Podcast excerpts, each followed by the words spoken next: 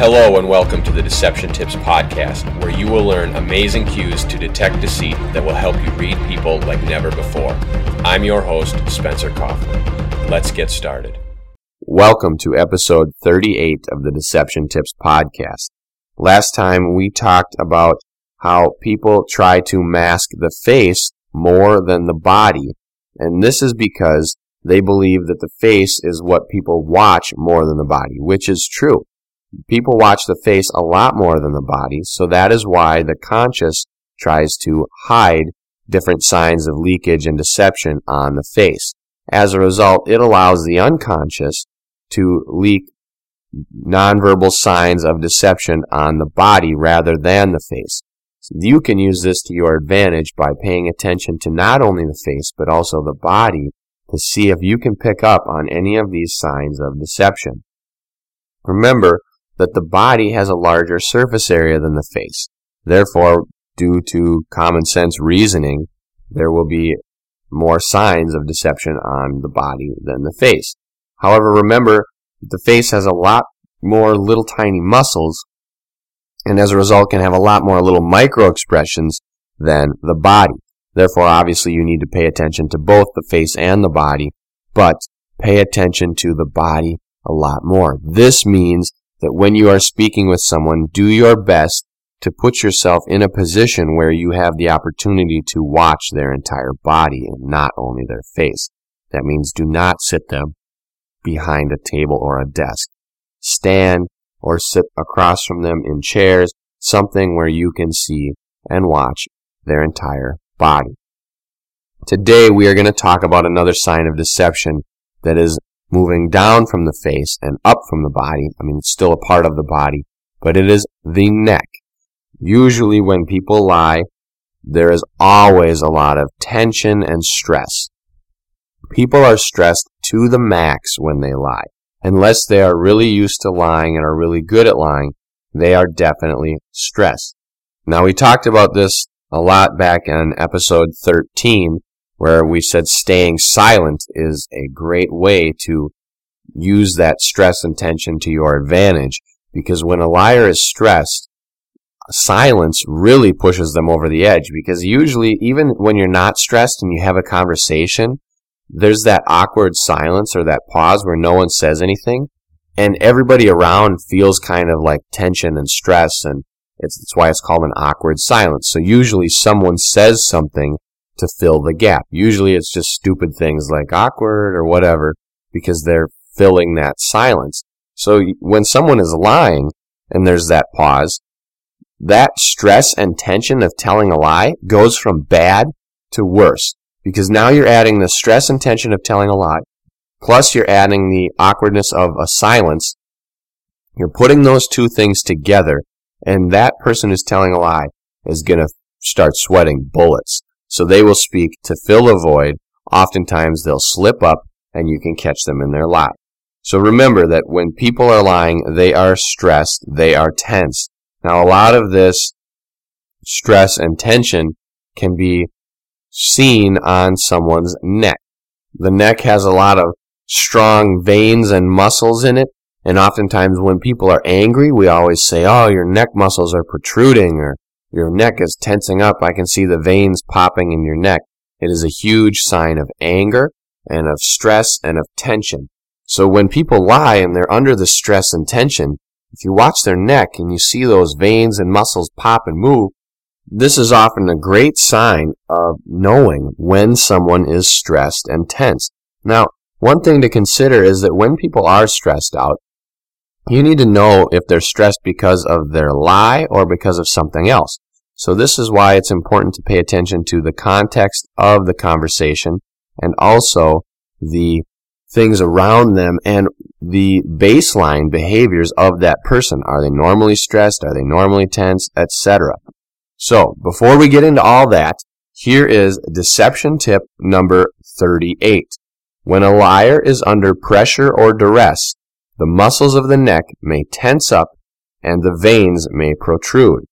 Here it is again, deception tip number 38. When a liar is under pressure or duress, the muscles of the neck may tense up and the veins may protrude. So as I've said before, this is something that you need to pay attention to. It's very important. You need to watch their baseline behavior and also what else is going on around them on why they may be stressed or tense. This is important. So baseline behavior. This is the behavior that they are in all the time. It is their normal resting behavior. So if you know this person and you know that they're usually a little bit hypertension or high strung, then if their neck veins and muscles are popping all the time, you know that they're not lying. So get a baseline behavior. Now, if that means you need to steer the conversation away from whatever it is you want to find out, and you need to spend some time talking about the weather, or their daughter-in-law, or their what their kid is doing, or their dog, or anything like that, if you need to steer the conversation away from whatever you're trying to find out to get a little bit of a feel for how they converse, then do it those 15 minutes or half hour or 10 minutes that it takes for you to get on that tangent and come back to the topic at hand is going to be well worth your time. This is because you need to understand how that person normally communicates and how they normally express themselves without trying to be defensive or telling a lie. If you can establish that baseline behavior, then you can bring it back to the topic at hand and see if there is a change in that normal baseline behavior. If there's a change, then that means something's going on. It means that something is not normal because the normal pattern of behavior has changed. Then the other thing you need to pay attention to is the context of the situation. If there are a lot of external factors if there's anything going on that is going to put more stress, more tension on them, then obviously that could be some of the cause of their neck muscles protruding. We're going to talk a lot more about the context of the situation and environmental factors coming up right after this. Would you like to know if you're being lied to? Lies are everywhere, and they could be happening to you. A Guide to Deception is a great book filled with information on how to spot lies. Get your copy today online at spencercoffman.com. Once again, I want to thank you for listening to the Deception Tips podcast, where you are going to learn how to read people and detect deception so that you can never be lied to again. My name is Spencer Coffman, and today we are talking about how liars may have a tense neck when they are telling a lie. Stress and tension will always go up when people are being deceptive. It doesn't matter. It will go up. Now, the question is how well can they hide that increased tension and stress? Some people who are good at lying or who lie all the time, they can hide it a lot better than others. But most people, most normal people, will not be able to hide it very well. And then that's why you'll see these nervous behaviors or nervous tics or signs of deception or leakage that come out. We talked about one a while back on how they bounce both legs. That was episode number 30. So check that out if you haven't yet. And even if you have, I encourage you to go back and listen to it again because it is through repeated exposure to something that you become better and better and that you gain more knowledge of the topic.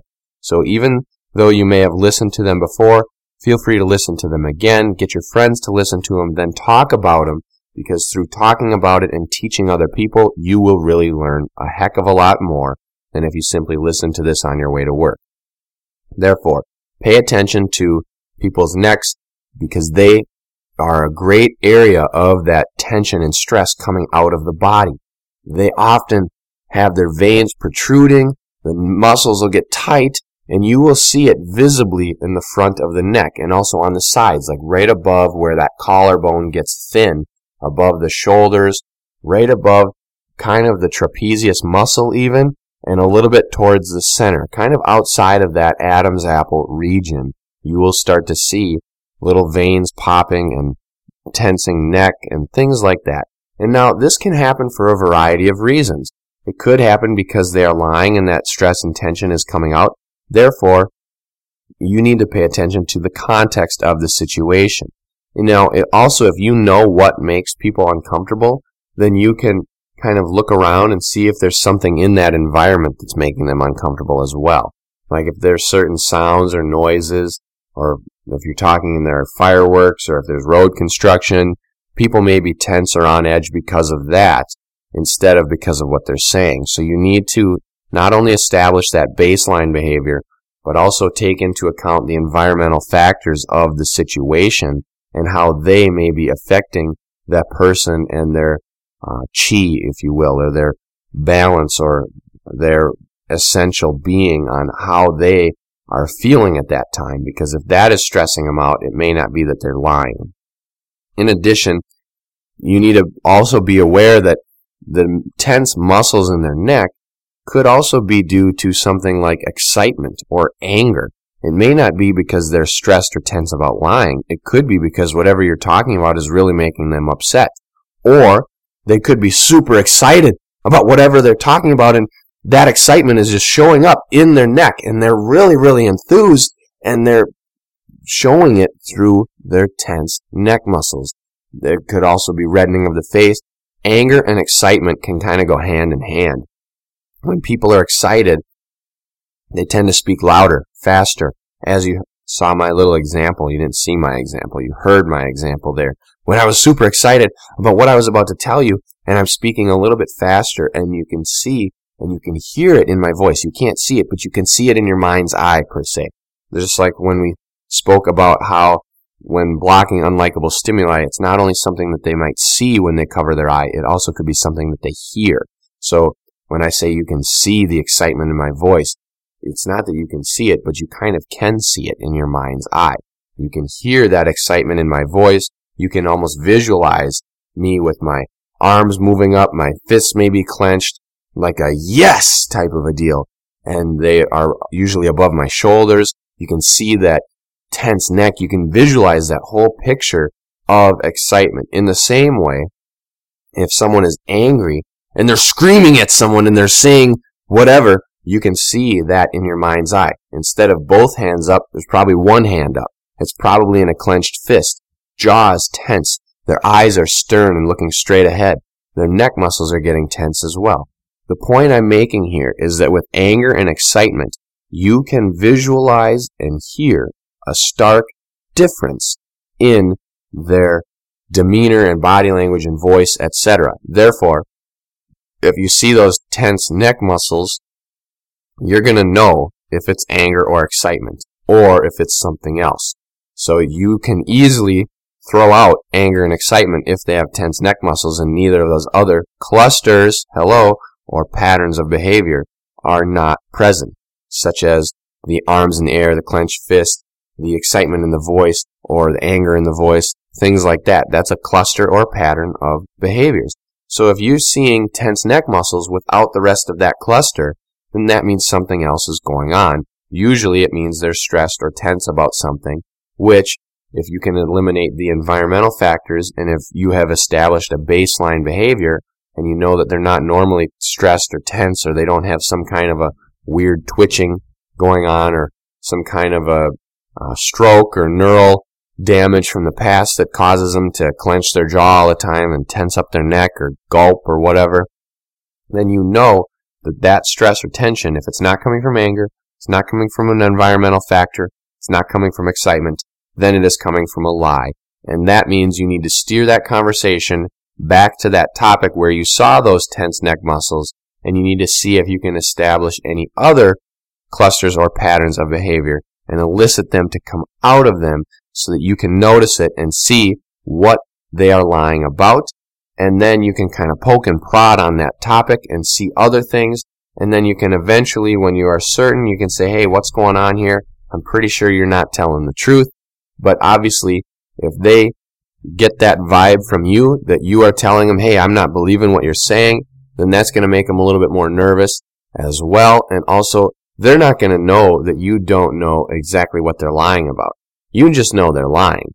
So if you say, hey, I know you're not telling the truth here, and I know it's about XYZ, they're going to be like, holy moly, does this person read my mind? Then you can kind of push them and they may be starting to tell you the truth. They don't know that you don't know the exact truth. You just know they're lying. So you can use that to your advantage and say, hey, I tell you this because now you know that there's no point in lying to me anymore because I'm going to find it out. Boom. Tell me what you know.